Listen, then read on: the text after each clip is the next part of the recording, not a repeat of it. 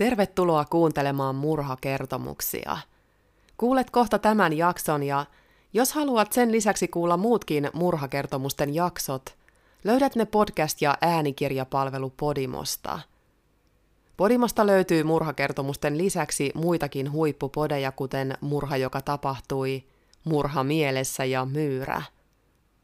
Mulla on nyt sulle murhakertomusten kuulija hyvä tarjous – Saat 60 vuorokauden ilmaisen kokeilujakson podcast- ja äänikirjapalvelu Podimoon.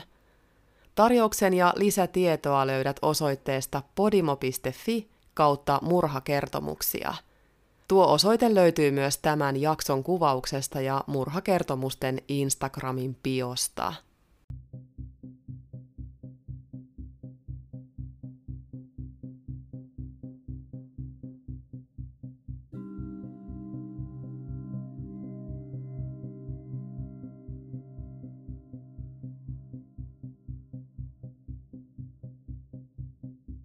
Moikka moi!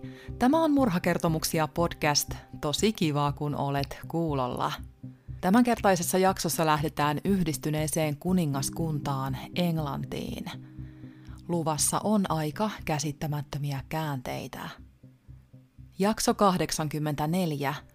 Viehkeä valheiden kuningatar. Dina Holmes syntyi vuonna 1960 Pohjois-Lontoon Hendonissa – hänen lapsuudestaan ja nuoruudestaan on vain vähän tietoa, mutta sellaisen kuvauksen löysin paristakin lähteestä, että tuo lapsuus- ja nuoruusaika ei ollut Diinalle mitään auvoisaa aikaa. Hän oli täysi-ikäistyttyään fiksu ja kaunis ja hän halusi elää ja saada kokemuksia.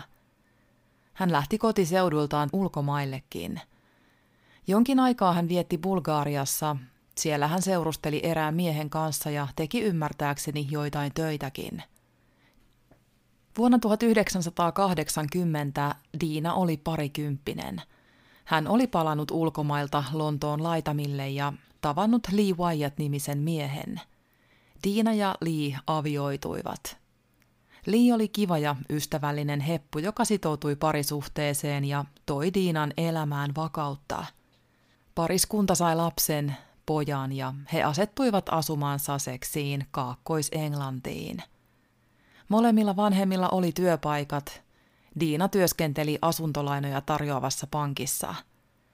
Päivätöidensä lisäksi pariskunnalla oli oma aloitteleva yritys. He toivoivat saavansa vielä siitä jonain päivänä lisätuloja. Yrityksen toimiala oli spesifi. Li ja Diina suunnittelivat ja valmistivat pehmoleluja – Eräs yrityksen ideoimista pehmoleluista oli vihreä haltia. Ymmärtääkseni kyseessä oli sellainen vihreä haltia ukkeli, joka irlantilaisessa kansanperinteessä, ainakin mun mielestä, yhdistetään sateenkaareen ja ruukulliseen kultaa. Eräänä päivänä Diina kertoi Liille jymy-uutisen. Heidän haltia-ukkelinsa oli löydetty ja pienestä leluhahmosta tulisi jotain suurta – Kuulemma irlantilainen lentoyhtiö Air Lingus halusi ostaa oikeudet pehmoleluun, jotta he voisivat jakaa noita pehmoleluja lahjoina matkustajille. Air Linguksen yhteistyötarjous ei ollut kuitenkaan mitään verrattuna toiseen yhteydenottoon. Se oli tullut Disney-yhtiöiltä.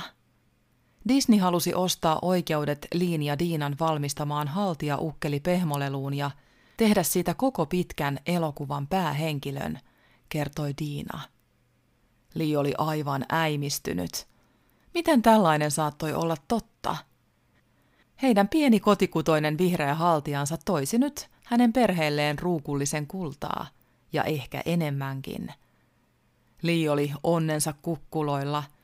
Heidän elämä muuttuisi aivan täysin ja heistä tulisi rikkaita. Ei kulunut kuin muutama päivä näissä yllättyneen riemukkaissa tunnelmissa, kun tummat pilvet alkoivat varjostaa iloa.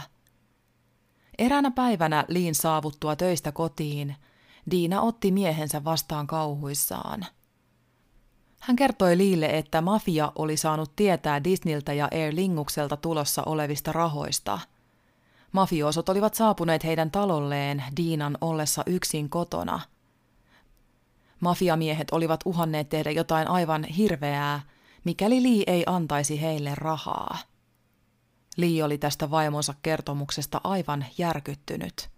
Ja hän ihmetteli, että kuinka mafiosot olivat saaneet tietää tulossa olevista sopimuksista ja rikkauksista. Mitä nyt voitaisiin tehdä? Disneyn ja Air Linguksen rahat eivät olleet vielä kilahtaneet tilille, joten heille ei voinut tietenkään antaa penniäkään. Eikä ehkä muutoinkaan.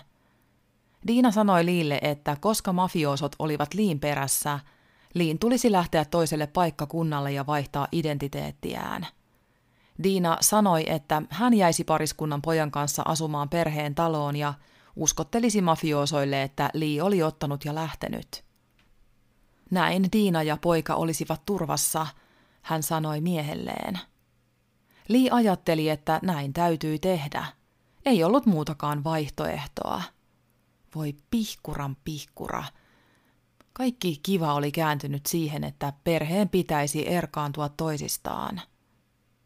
Nyt pitäisi vain odotella suuryhtiöiltä tulevia rahoja kaikessa hiljaisuudessa, Lee ajatteli, ja toivoi, että mafiosot unohtaisivat heidät, tai tyytyisivät edes johonkin kohtalaiseen osuuteen rikkauksista sitten, kun ne tulisivat. Tämän kaiken jälkeen perhettä turvatakseen Lee muutti Cornwalliin noin 300 kilometrin päähän kotitalostaan. Hän alkoi käyttää nimeä Colin Mitchell Diinan ohjeistamana.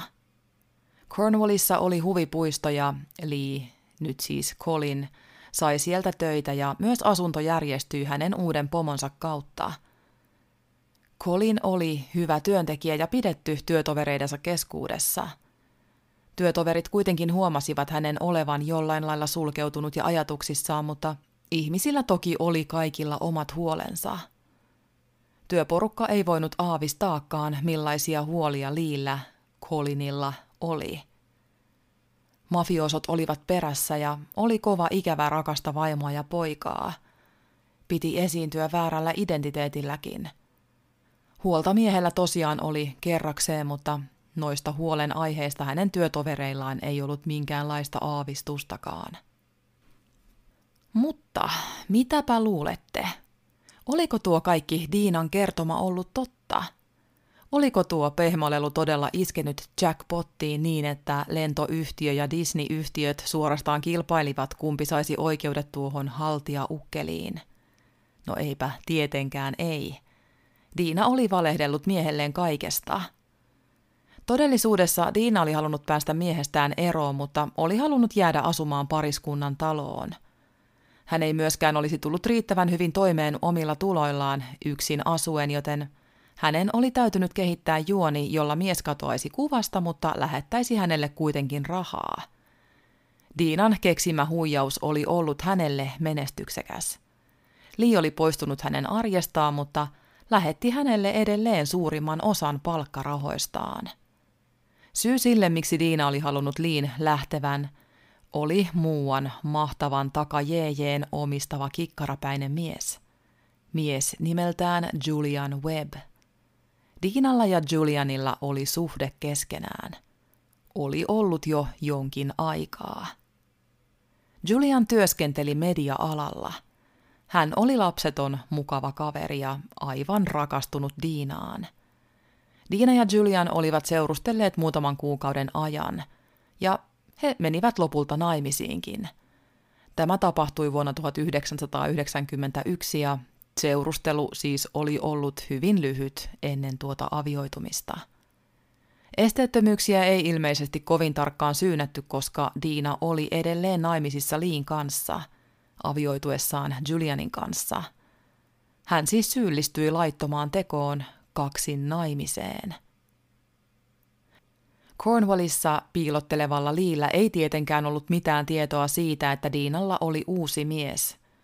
Hän eleli vuosien ajan mafioosoja paossa ja eli yksinäistä ja köyhää elämää uhratakseen itsensä perheensä vuoksi. Diina ja Lee pitivät varovaisesti ja harvakseltaan yhteyttä ja aina Liin pyytäessä vaimoltaan, että voisiko ja uskaltaisiko hän jo palata kotiin – Diina vastasi, että ei, se ei ollut vielä turvallista. Niinpä Lee tosiaan asui kämäisessä loukussaan huvipuiston työsuhdeasunnossa ja tätä kesti vuosia vuosien perään. Myöskään Julianilla ei ollut mitään tietoa Diinan Liihin liittyvästä huijauksesta tai siitä, että Lee lähetteli Diinalle rahaa. Julian ei tiennyt, että oli alkanut heilastella aikanaan varatun naisen kanssa. Julianin ja Diinan elämä oli hyvää. Eräänä päivänä heidän onnensa sai kuitenkin kammottavan särön. Diina kertoi Julianille, että hänellä oli syöpä – hän kertoi, että hänellä olisi edessä hoitoja, mutta lääkäri ei ollut antanut hänelle suurta toivoa parantumisesta. Julian sanoi, että toki hän olisi Diinan tukena läpi rankkojen hoitojen, mutta Diina sanoi miehelleen, ettei halunnut ottaa Juliania mukaan hoitoihin. Hän halusi hoitaa asian yksin. Kun Diinan hoidot olivat alkaneet, hän kertoi Julianille seuraavasta vastoinkäymisestä – Tiinan pomo ei kuulemma suhtautunut myötämielisesti hänen syöpähoidosta johtuviin poissaoloihinsa. Diina kertoi Julianille, että hän saisi hoitojen takia todennäköisesti potkut työpaikaltaan. Julian oli suunniltaan. Kuinka joku saattoi olla niin julma kuin Diinan pomo? Eikö tällä ollut sydäntä ollenkaan? Kuten ehkä jo arvasitte, Diinalla ei todellisuudessa ollut syöpää – hän oli valehdellut koko jutun. Oli kuitenkin totta, että Diina oli menettämässä työpaikkansa. Todellinen syy työpaikan menetykselle oli se, että Diina oli kavaltanut työnantajaltaan rahaa 26 000 puntaa, ja maa alkoi polttaa naisen jalkojen alla. Huijaamalla Juliania hän petasi tuota tulevaa työpaikan menetystä sekä sitä, että mies joutuisi elättämään häntä potkujen jälkeen – potkujen, jotka eivät olleet millään lailla hänen omaa syytään. Tiina pohti päänsä puhki, kuinka selviäisi kuivin jaloin rahojen kavaltamisesta. Hän kyhäsi kokoon kavalan suunnitelman. Hän päätti, että hänen ensimmäinen aviomiehensä Lee, joka pakoili edelleen mafioosoja nimellä Colin Mitchell, saisi ottaa kavalluksesta syyt niskoilleen – Diina oli yhteydessä Liihin ja sanoi, että mafioosot eivät jättäneet häntä millään rauhaan. Rikolliset eivät muka uskoneet, että Lee ja Diina olivat todella eronneet. Diina sanoi Liille, että tämä aiheutti vakavan turvallisuusriskin Diinalle ja heidän pojalleen, ja Liin tulisi nyt toimia. Diina käski Liitä kirjoittamaan hänelle uhkauskirjeitä, joissa tämä muun muassa pakotti Diinaa huijaamaan rahaa työpaikaltaan ja uhkaili häntä väkivallalla – Lee kirjoitti ja lähetti kirjeet Diinan ohjeiden mukaan. Diina käski myös Liitä soittamaan Diinan kotinumeroon ja uhkailemaan häntä puhelimessa. Diina oli kirjoittanut valmiiksi käsikirjoituksen tuota puhelua varten. Li soitti tuon puhelun ja luki pyydetyn tekstin ja Diina nauhoitti puhelun. Näin Diina saisi todisteita muka mafioosoille siitä, että hän oli jättänyt Liin eikä saisi tältä rahaa – Päinvastoin, mies muka yritti viedä hänen rahansa ja uhkaili häntä. Todellisuudessa Diina sai kirjallista ja nauhoitettua todistusaineistoa siitä, että Lee oli pakottanut hänet kavaltamaan työnantajansa rahoja. Ymmärtääkseni Diina ei ollut vielä tässä vaiheessa jäänyt kiinni työnantajalleen teostaan, mutta kun se päivä koittaisi, hänellä olisi syyllinen valmiina ja hän itse voisi esittää kiristettyä naisparkaa. Diina päätti boostata tätä kertomusta, jotta nämä jutut menisivät varmasti läpi, kun käräjille ehkä lähdettäisiin. Eräänä päivänä Diina juoksi naapurinsa ovelle hädissään. Hän kertoi, että hänen eksänsä Lee oli hyökännyt taloon ja oli pahoinpidellyt häntä. Naapurit soittivat paikalle poliisit. Diinasta löytyi muun muassa jälkiä, että häntä oli poltettu tupakalla ja hän kertoi, että syyllinen tekoon oli tosiaan hänen hullu eksänsä Lee. Nyt poliisit lähtivät Liin perään. He löysivät Liin Colin Mitchelliksi tekeytyneenä. En tiedä, oliko Diina kertonut heille, missä mies piilotteli. Todennäköisesti. Poliisit kuulustelivat Liitä, joka oli aivan ymmällään kaikesta. Liin puhuttamisessa tuli ilmi, että mies oli ollut töissä Diinaan kohdistuneen hyökkäyksen aikana. Hän oli ollut tuolla Cornwallissa monen sadan kilometrin päässä tapahtumapaikalta. Hän ei siis millään voinut olla syyllinen Diinan pahoinpitelyyn. Totuus olikin, että Diina itse oli poltellut itseään tupakalla ja väittänyt syylliseksi liitä. Puhutettu ja hämmentynyt Lii vapautettiin tuon alibin vuoksi. Jollain keinolla Diina kuitenkin sai puhuttua Liin pysymään poissa heidän taloltaan ja pysymään vieläkin vaan Cornwallissa. Lee uskoi ilmeisesti Diinaa edelleen. Nainen oli ilmiömäinen manipuloija ja valehtelija – Juuri sellainen, joita nykypäivän Auervaarat ja Netflixin dokkareista tutut uskomattomat huijarit ovat. Ulkopuolisten on vaikea käsittää, että kuinka joku voi ostaa tuollaisia juttuja, mutta kun siihen pyöritykseen joutuu, niin sitä on tosiaan vaikea muiden käsittää, että mitä tuollaisessa valheen verkossa eläminen ja oleminen on. Vuoden 1994 kesäkuussa Diinan aviomiehellä Julianilla oli 31-vuotissynttärit. Julianin äiti yritti soittaa pojalleen, koska tietysti halusi toivottaa hänelle hyvää syntymäpäivää. Diina vastasi puhelimeen ja kertoi Julianin äidille, että Julian ei päässyt puhelimeen – Syntymäpäivä sankari oli kuulemma saanut auringon pistoksen nautittuaan liikaa alkoholia ja oltuaan ilman aurinkohattua ulkona. Nyt mies oksentelija oli Peti potilaana, Diina kertoi. Julianin äidin mielessä kävi, että oli outoa, että Julian oli saanut auringon pistoksen. Julian oli aina ollut ulkoilma-ihminen, joka oli tottunut huolehtimaan itsestään ja huomioimaan erilaiset sääolosuhteet – hän ajatteli soittavansa pojalleen myöhemmin uudelleen. Julianin syntymäpäivä sai kuitenkin järkyttävän käänteen. Kun ilta koitti, Diina juoksi hädissään naapuriin. Hän kertoi, että Julian oli ollut päivän ajan sairaana ja ettei hän nyt saanut miestään enää hereille. Naapurit hätääntyivät ja soittivat ambulanssin – kun ensihoitajat saapuivat, Diina sanoi heille, että Julian oli ottanut jotain lääkkeitä. Eloton Julian kuljetettiin ambulanssilla sairaalaan, jossa hänet julistettiin kuolleeksi. Kuolin syyksi kirjattiin lääkkeiden, kuten masennuslääkkeiden ja aspiriinin yliannostus. Mies oli kuollut 31-vuotis syntymäpäivänään. Todettiin, että hän oli tehnyt itsemurhan – Ymmärtääkseni Julian kuoli koskaan saamatta tietää sitä, että hänen vaimonsa ei ollut todellisuudessa sairastanut syöpää missään vaiheessa. Julianin kuolinpäivää seuraavana päivänä Diina meni heti aamusta miehen työpaikalle. Hän kertoi siellä, että Julian oli kuollut ja hän pyysi saada miehen työpaikan eläkekassaan kertyneet rahat. Rahaa oli kertynyt noin 35 000 puntaa – Nuo rahat olivat siis eläkekassaa, mutta ne kuuluivat nyt miehen kuoltua henkivakuutuksen kaltaisena rahana edun saajalle. Tuli kuitenkin ilmi, että avioiduttuaan Julian ei koskaan ollut muuttanut työpaikan eläkevakuutuksen tai henkivakuutuksen edun saajaa ja rahat menisivät hänen äidilleen. Diina oli aivan raivoissaan kuullestaan tästä. Diinalla ja Julianin äidillä oli joitain erimielisyyksiä Julianin hautajaisiin liittyvissä järjestelyissä.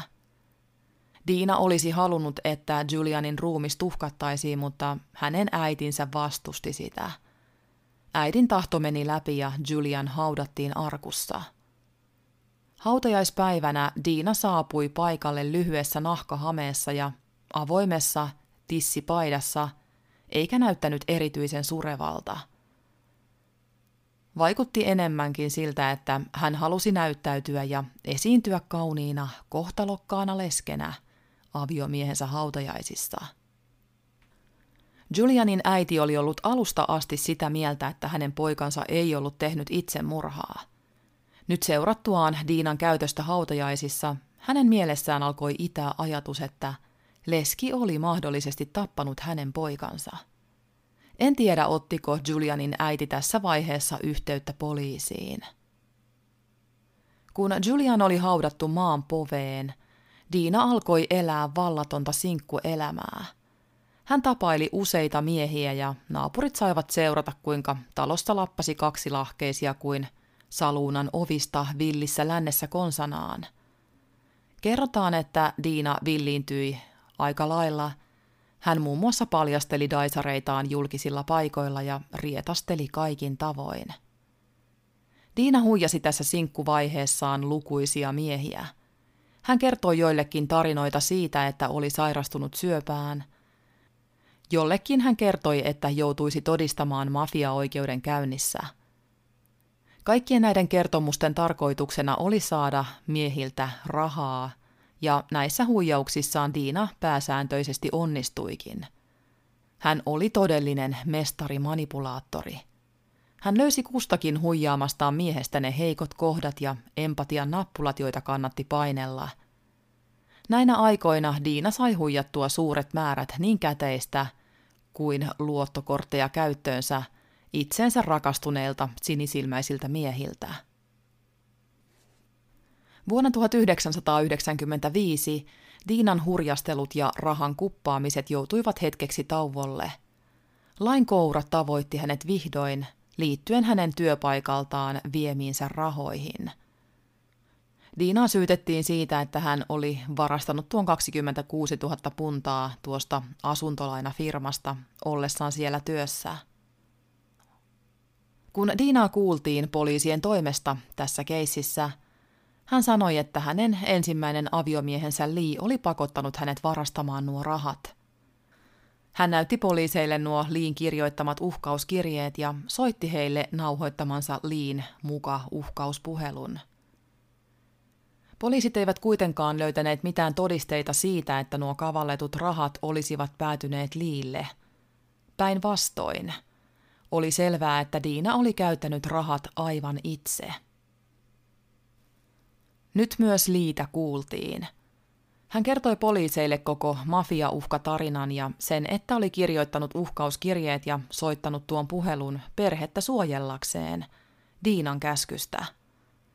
Tässä vaiheessa nousi esiin myös se vanha keissi, jossa Diina oli väittänyt liin pahoinpidelleen häntä muun muassa tupakalla polttaen, mutta jonka tutkinnassa oli todettu, että Liillä oli alibi tuolle välikohtauksen ajalle –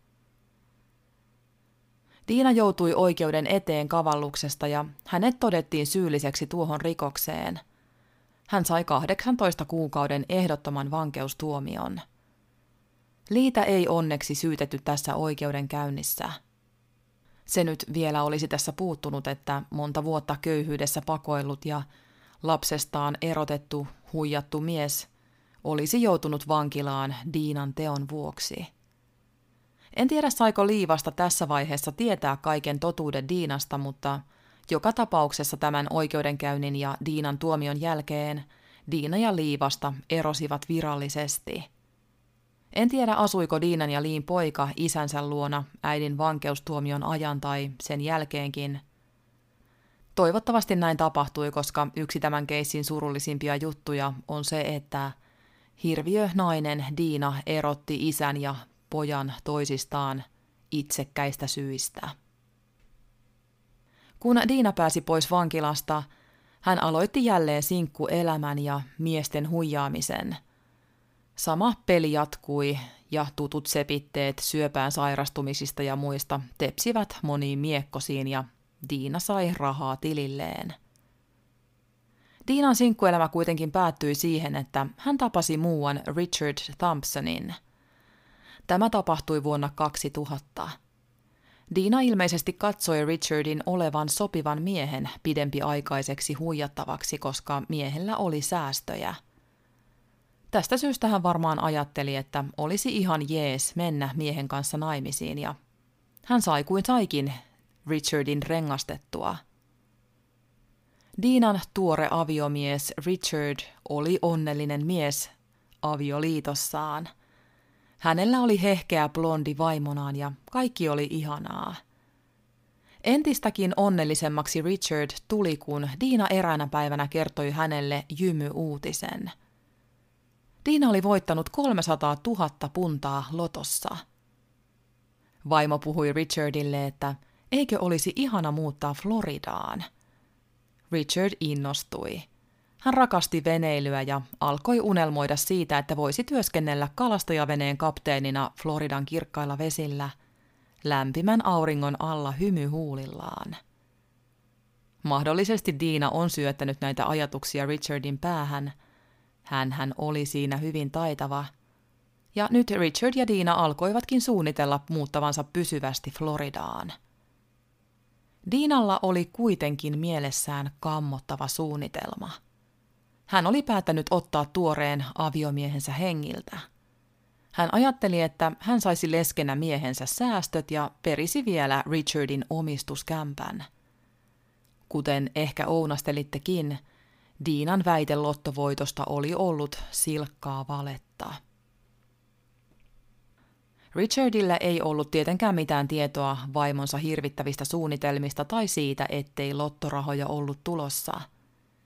Diina patisti miestään remontoimaan asuntoaan, jotta sen voisi myydä ennen Floridaan muuttoa. Vaikka hänen voittamansa lottorahat turvaisivatkin elämän paratiisissa, Diina sanoi miehelleen, mitä järkeä olisi jättää asuntoa Englantiin. Richard oli samaa mieltä, totta kai, ja hän puursi saadakseen kämppänsä myyntikuntoon. Todellisuudessa Richard Parka tietämättään remontoi asuntoaan, jotta hänen murhaansa suunnitteleva vaimo saisi tulevana leskenä mahdollisimman suuren hyödyn perimästään kodista. Eräänä iltana Richard teki jälleen remonttihommia. Hän oli seuraavana päivänä lähdössä matkalle Floridaan tekemään muuttoon liittyviä valmisteluja ja pian pitäisi mennä yöpuulle. Kun Richard oli lopettellut remppahommat, hän meni kylpyyn. Vaimo Diina ilmestyi kylppäriin flirttailevana ja pyysi miestään maahan makaamaan – Diina sanoi, että hän sitoisi miehensä käsistä ja jaloista ja sitten tapahtuisi jotain kivaa. Richard innostui ja tietysti suostui tähän, ja Diina sitoi hänet. Kun mies makasi maassa sidottuna, Diina laittoi hänen kasvoilleen pyyhkeen. Richard odotti innolla, mitä tuleman piti, mutta yhtäkkiä hän tunsi valtavaa kipua päässään. Häntä oli isketty päähän pesäpallomailalla – hän tunsi myös viiltävän tuntemuksen olkapäässään. Richardia oli pesäpallomailan lisäksi isketty puukollakin. Diina ei kuitenkaan ollut sitonut miestä tarpeeksi huolellisesti, joten vahva Richard pääsi irti siteistä, könysi verissään ylös maasta ja kiirehti soittamaan hätänumeroon. Hullu vaimo oli yrittänyt tappaa hänet. Poliisit ja ambulanssi saapuivat paikalle – Mä en tiedä, veivätkö poliisit tässä vaiheessa Diinan poliisilaitokselle. Richard kuitenkin toimitettiin sairaalaan paikattavaksi ja hoidettavaksi. Hänen vammansa eivät kuitenkaan olleet pitkäaikaista sairaalahoitoa vaativia ja seuraavana päivänä tästä murhayrityksestä Richard oli jo takaisin kodissaan. Richardin ollessa asunnollaan hänen ovelleen ilmestyi yllättäen kiinteistön välittäjä – Tuohon aikaan Richardin olisi pitänyt hänen oman suunnitelmansa mukaan olla Floridassa ja Diinan suunnitelman mukaan hänen olisi pitänyt olla kuollut. Eli Diina oli suunnitellut laittavansa asunnon myyntiin heti miehensä kuoltua. Koska kaikki olisivat luulleet Richardin lähteneen Floridaan, miehen luultaisiin kadonneen sinne. Kukaan ei epäilisi hänen menehtyneen jo Englannissa ennen lähtöään – Mahdollisesti miehellä oli vain niin vähän hänestä kiinnostunutta lähipiiriä, että Diina luotti siihen, ettei noita miehen katoamisen olosuhteita alettaisi sen kummemmin selvittää. En tiedä kuinka Diina oli ajatellut hävittää Richardin ruumiin. Sitä on kyllä vaikea tietää, koska Diina ei ole koskaan myöntänyt yrittäneensä tappaa Richardin. Diina pidätettiin epäiltynä miehensä murhayrityksestä – Häntä kuulusteltiin. Diina sanoi poliiseille, että hänellä ja Richardilla oli ollut sitomiseen ja alistamiseen liittyvät seksihommat menossa, kun Richard oli yhtäkkiä hyökännyt hänen kimppuunsa. Hän oli vain puolustanut itseään pesäpallomailalla ja veitsellä. Poliisit eivät näitä puheita uskoneet ja juttu eteni syyttäjän kautta käräjille. Oikeudenkäynti alkoi vuonna 2001. Tuossa oikeudenkäynnissä Diinaa syytettiin Richardin murhayrityksen lisäksi kolmeen muuhun mieheen kohdistuneista rahahuijauksista ja myös Richardiin kohdistuneesta rahahuijauksesta. Eli siis osa Diinan huijaamiksi tulleista miehistä oli ollut yhteydessä poliisiin ja nyt nainen joutui vastuuseen näistä teoistaan. Richardiin kohdistuneessa rahahuijauksessa mainittiin se, että nainen oli valehdellut voittaneensa lotossa ja saanut täten miehen käyttämään rahojaan. Oikeudenkäynnissä Diina myönsi huijanneensa kaikilta neljältä mieheltä rahaa, myös Richardilta. Hän kuitenkin kielsi jyrkästi yrittäneensä murhata Richardin. Hän puolustautui sanomalla, että hän oli iskenyt Richardia itse puolustuksena. Mies oli kuulemma käynyt hänen kimppuunsa ensin. Hän, viaton nainen, oli vain joutunut puolustamaan itseään. Oikeudenkäynnin päätteeksi Diina todettiin syylliseksi 15 eri syytekohtaan, jotka liittyivät kaikki noihin neljään mieheen kohdistuneisiin rahahuijauksiin ja muun muassa miesten luottokorttien luvattomiin käyttämisiin. Hän sai näistä huijauksista kolmen vuoden ja yhdeksän kuukauden mittaisen vankeustuomion. Diina kuitenkin todettiin syyttömäksi aviomiehensä Richardin murhayritykseen.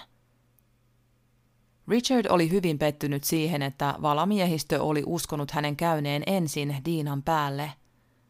Hän kertoi kokevansa, että hänet leimattiin väkivaltaiseksi mieheksi, koska Diinan kertomus tapahtumien kulusta uskottiin.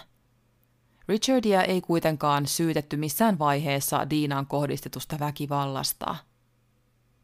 Richard on kuvannut Diinan onnistuneen huijaamaan häntä täysin ja että nainen on läpeensä paha.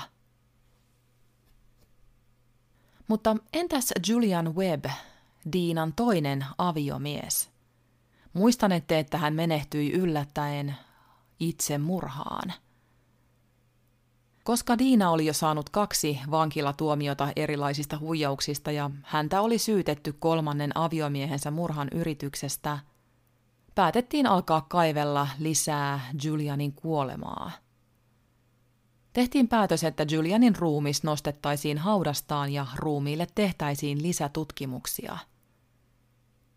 Joidenkin lähteiden mukaan mitään uutta ei selvinnyt suhteessa alkuperäiseen ruumiin avaukseen tuossa uudessa ruumiin avauksessa, mutta toisten lähteiden mukaan lääkepitoisuuksien Julianin kuolin hetkellä hänen elimistössään todettiin olleen korkeammat tuossa toisessa ruumiin avauksessa kuin mitä tuossa alkuperäisessä tutkimuksessa oli todettu. Oli miten oli, hänen kuolinsyynsä vahvistettiin olleen lääkkeiden yliannostus, joten tarkoilla pitoisuuksilla ei liene merkitystä. Eräs Dina Thompsonin miespuolinen ystävä oli yhteydessä poliisiin, kun hän sai kuulla Julianin kuolemaa tutkittavan uudelleen – Tämä mies kertoi, että Julian oli rakastanut tulista ruokaa ja että Julian oli usein ravintoloissakin tilannut tulisimpia mahdollisia annoksia. Diina oli kuulemma kertonut tälle poliisiin yhteydessä olleelle miehelle, että oli laittanut lääkkeitä Julianin tuliseen karriin ja tappanut näin aviomiehensä. Julian ei ollut kuulemma maistanut lääkkeiden makua tulistakin tulisemmassa – jauhetuilla pillereillä kyllästetyssä ateriassaan. Syyttäjällä oli Dina Thompsonia vastaan vain aihetodisteita liittyen Julian Webbin kuolemaan, mutta häntä päätettiin alkaa syyttää Julianin murhasta. Oikeudenkäynti alkoi. Diina vastasi syytteisiin sanomalla olevansa syytön. Syyttäjä kertoi oikeudelle, että Diina oli murhanut miehensä sekoittamalla tappavan annoksen lääkkeitä miehelle tarjoilemaansa tuliseen ruokaan. Diina oli myös yrittänyt saada Julianin ruumiin tuhkatuksi mahdollisimman pian kuoleman jälkeen, mutta ei ollut tässä onnistunut. Oikeudessa kerrottiin myös, että Diina oli heti miehensä kuolemaa seuraavana päivänä mennyt tämän työpaikalle vaatimaan miehen kerryttämiä eläkehenkivakuutusrahoja – Murhan motiivin kerrottiin olevan paljastumisen pelko kaksin naimisesta. Ensimmäinen aviomies Lee oli ollut yhteydessä Diinaan ja Diina oli pelännyt paljastuvansa bigamistiksi. Lee hän oli edelleen lähettänyt hänelle suuren osan palkoistaan. Oikeudenkäynnin päätteeksi Diina Thompson todettiin syylliseksi Julian Webbin murhaan. Hän sai elinkautisen vankeusrangaistuksen, josta hänen oli istuttava kaltereiden takana ehdottomassa vankeudessa vähintään 16 vuotta – Tuomion jälkeen Dina Thompsonista kirjoitettiin lehdissä mustana leskenä. Sitä hän todella olikin. Hän oli murhanut Julianin ja yrittänyt murhata myös Richardin. Mutta on myös kolmas henkilö, jonka on epäilty kuolleen Diinan käden kautta. Kuten jakson alussa kerroin, Diina asui Bulgaariassa nuoruuden kukoistuksensa vuosina 70-luvun loppupuolella. Hän tapaili tuolloin paikallista bulgaarialaista miestä Stojan Kostovia. Diinan ja Kostovin tapailun aikana Kostov katosi. Hänestä ei ole sitten katoamisen nähty jälkeäkään. Vaikka jo aikanaan Kostovin katoamiseen liittyneitä olosuhteita ja Diinan mahdollista osallisuutta niihin pyrittiin selvittämään, mitään johtolankoja ei saatu. Stojan Kostov on kateessa vielä tänäkin päivänä. Poliisit ovat yrittäneet selvittää Diina Thompsonin elämän varrella mukana kulkeneita miehiä – Pidetään mahdollisena, että enemmänkin huijattuja seurustelukumppaneita olisi mahdollisesti kuollut tuon manipuloivan mustan lesken ja huijarin uhrina. Tällaisesta ei kuitenkaan ole löytynyt mitään todisteita.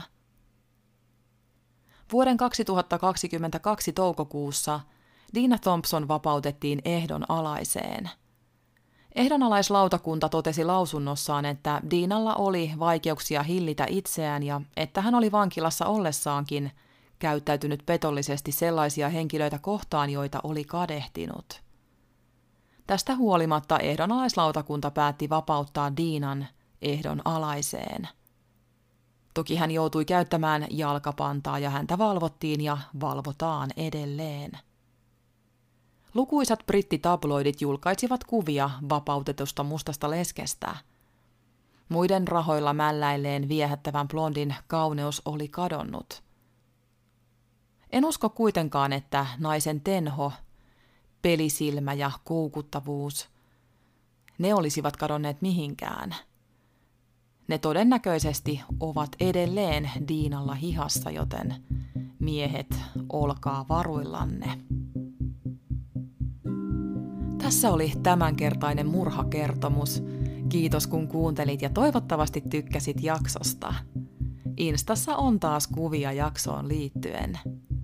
Ensi torstaina jälleen uusi murhakertomus, eikä mitään taukoja ole joulun pyhinäkään tulossa. Ollaan kuulolla.